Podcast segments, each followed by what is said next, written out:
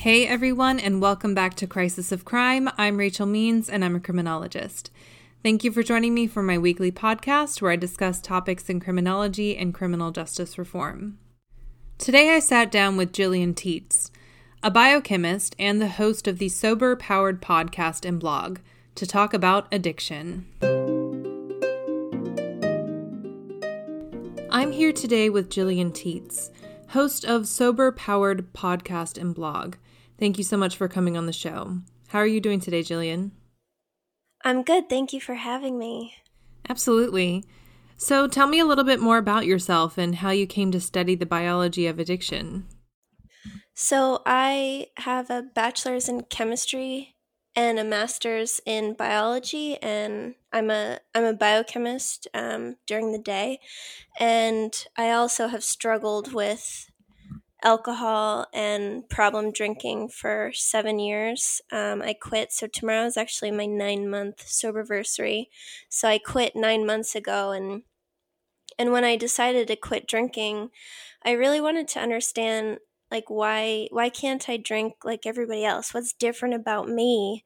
So I started just reading and, and learning everything I could. And because of my degrees, I'm able to really dig into the literature and understand the different types of experiments that researchers have done and and then after a few months of this I felt like I should be sharing this information with everyone and that's that's the reason I started my podcast. That's incredible. Congratulations. That's huge. Thank you. So why should we see addiction as an illness rather than a choice? So I think that's a common misconception is that it's a choice and people are choosing to drink that much or if they're using drugs choosing to use that much or use it all. And once your drinking or drug use becomes a problem it stops being fun and it starts being something that you have to do.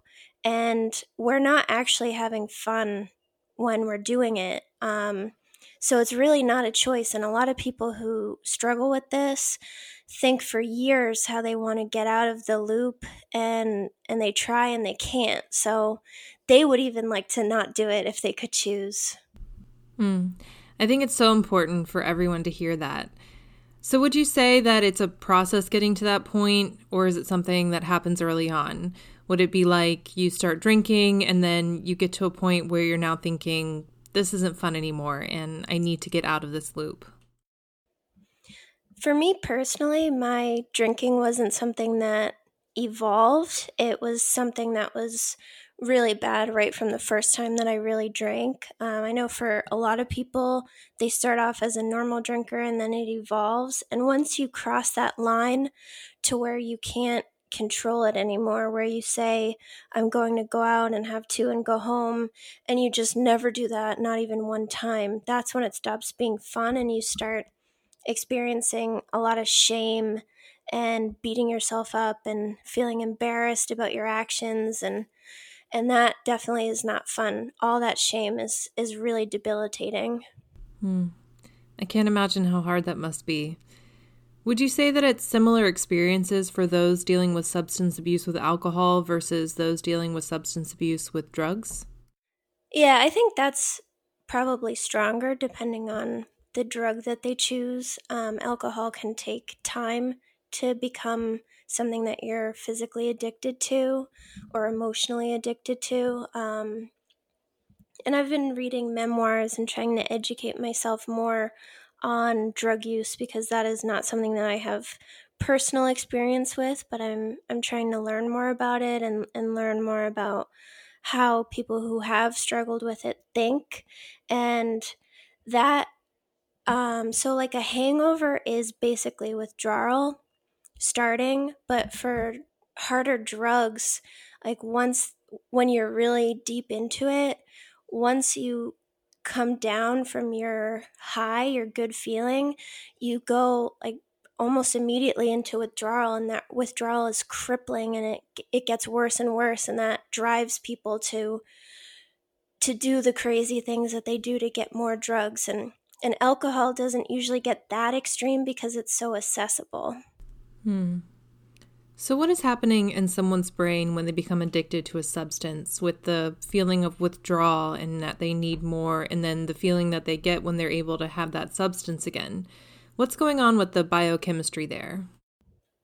Yeah, so when your brain gets used to having frequent presence of alcohol or other drugs, it adapts its chemistry to compensate for that. So, alcohol, for example, is a depressant and it acts on our inhibitory neurotransmitters to kind of just calm us down and bring us bring us down like our brain activity. And your brain will compensate and make it harder to get that calming feeling. So it will reduce the ability of the brain to relax. So when you're not drinking, a lot of people struggle with intense feelings of anxiety and then they drink to calm their anxiety. But the anxiety is caused by the brain adaptations that occur to compensate for the drinking. So it's just like frequent presence of whatever it is you're doing. The brain thinks it's normal now, so it changes. Hmm. So, why is it important that we get rehabilitation for substance abuse rather than being forced to quit, such as when someone is sent to jail or prison? Yeah, so I mean, forcing somebody to stop by by putting them in jail, I mean that that works while they're in jail because they can't do it. But when they get out, now they have access to it again. And if the person doesn't have education or therapy or any help, they go right back to their old neighborhoods and their old friends. And it's very easy to just resume what they were doing because they didn't actually want to stop. They were forced to stop, and now they don't have to. So, what is happening in the rehabilitation process that's helping individuals overcome an addiction to a substance?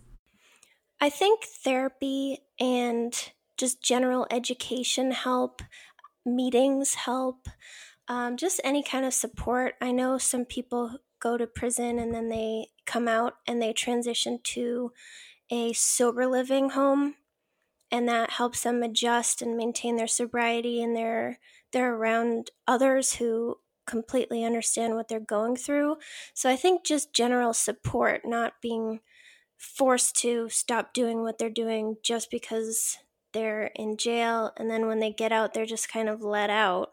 I think there needs to be um, there needs to be support like like help to understand why you want to do what you're doing why you don't want to do it anymore. So i think therapy or, or counseling or meetings are are really important and they're free.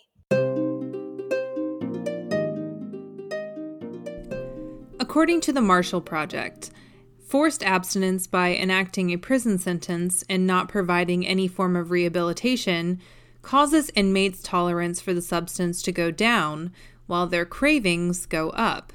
Because of this, inmates who struggle with substance abuse are 12 times more likely to die within the first two weeks of release from prison or jail, and 129 times more likely to die of an overdose compared to those in the general population.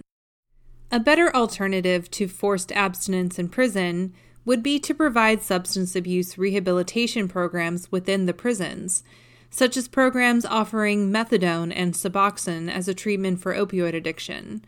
It may seem counterintuitive to rehabilitate a drug addict by using more drugs. So let's take a look at why clinics do this. If someone were to be abusing heroin, they would likely take it by snorting it or injecting it. It would immediately cause an intense rush, and it would later be followed by an equally intense crash, leaving the individual wanting more. Methadone and Suboxone, on the other hand, are administered under controlled conditions, such as at a clinic, and they have a gradual release, creating a stable amount of the drug in the brain. Therefore, there is no rush and there is no crash. Using this method, individuals can slowly taper down off the substances.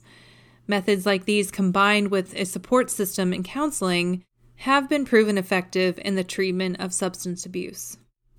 Unfortunately, though, at this time, only 23 out of the 3,200 jails in the United States provide programs where they offer Suboxone and methadone.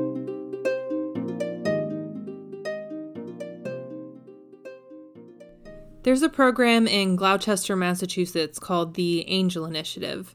And what they do is they tell individuals struggling with illegal substance abuse that they can come to the police station with any of their drug paraphernalia and they can surrender it and they will immediately be taken to a local clinic to begin receiving treatment for substance abuse. Uh, so those seeking treatment won't be arrested, charged, or jailed.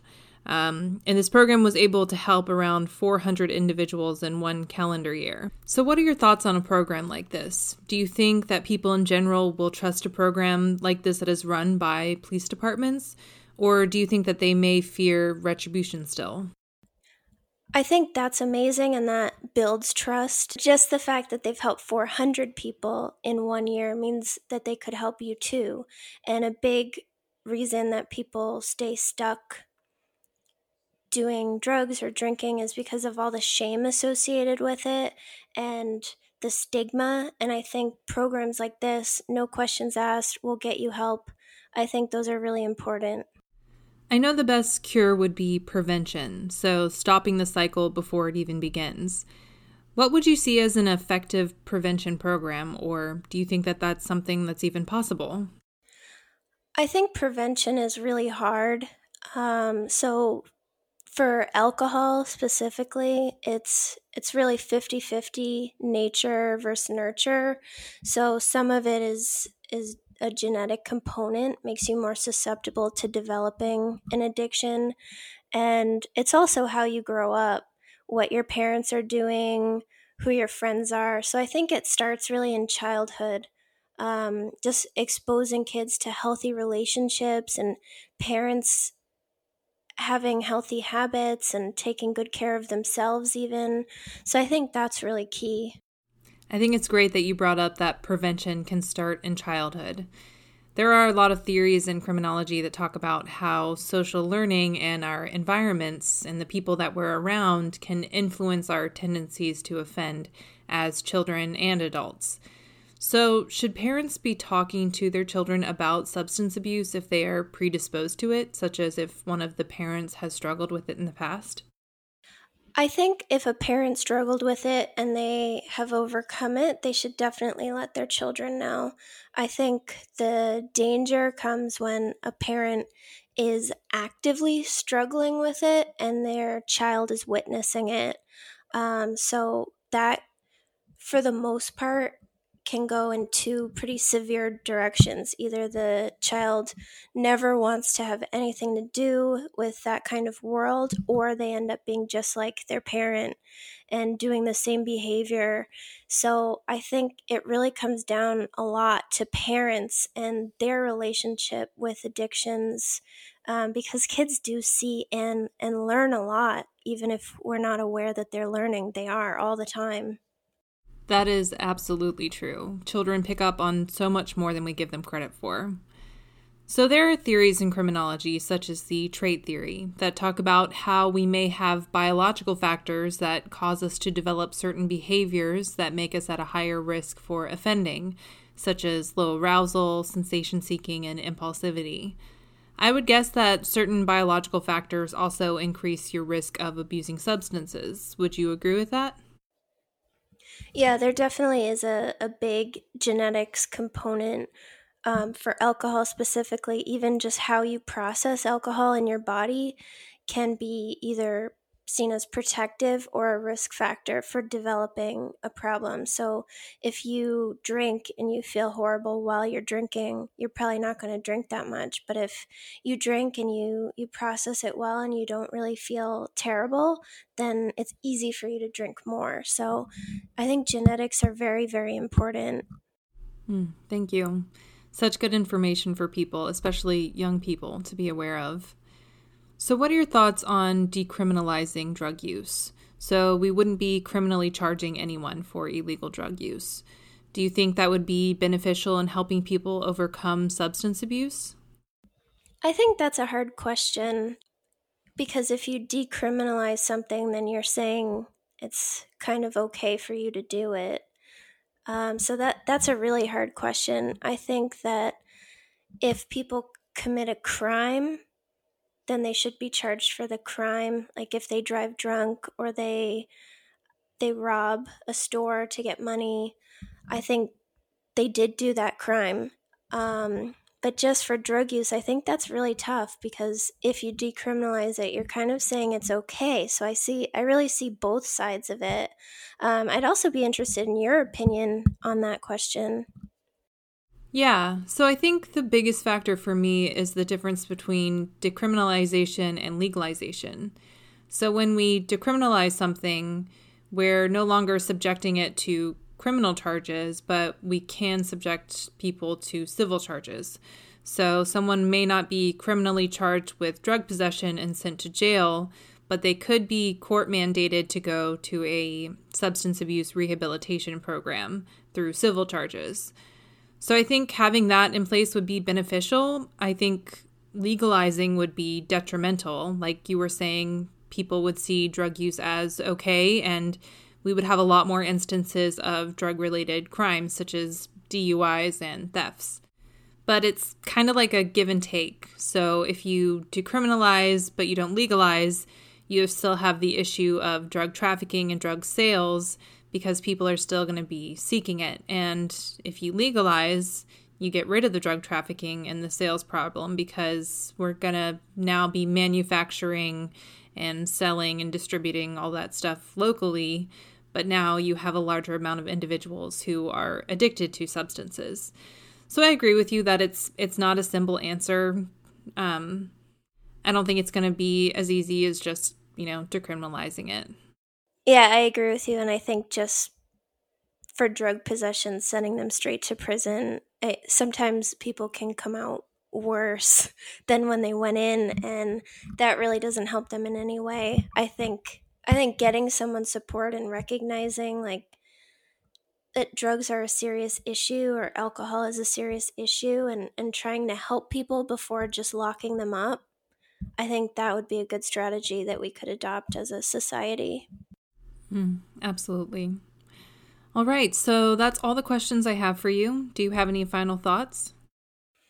I think we're improving over time um, maybe about a hundred years ago, people struggling with addiction were just locked away in mental institutions or thrown in jail, and it was just considered a, a crime and a moral failing. So I think we are learning and adapting as a society. It just it takes time and and the question you asked at the beginning of our conversation about a choice i think that is a general misconception that people are choosing to do it and they could just choose not to do it. So i think having more compassion would would help speed up um, treatment progression and get more people the help that they need.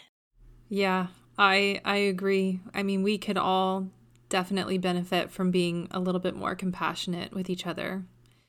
I've been chatting with Gillian Tietz, host of the Sober Powered podcast and blog.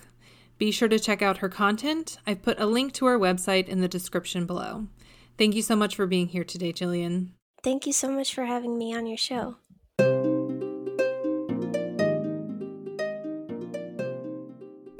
We have a long way to go in this country when it comes to combating substance abuse, and much like prostitution, criminalizing it is not helping. As I've spoken about in previous episodes, specifically the one on war on drugs, it's going to take a multidisciplinary approach and funding for social programming for us to really see change. We need more programs like the Angel Initiative in Gloucester, Massachusetts. Another good example would be Brooks House in Hagerstown, Maryland. I put links to these programs in the description below if you'd like to read more. And of course, we need more rehabilitation programs in jails and prisons. Luckily, we have people like Gillian Tietz who are using their experience to raise awareness about addiction and how it needs to be treated as an illness and not a crime. What I love about Gillian's story is that she's a survivor.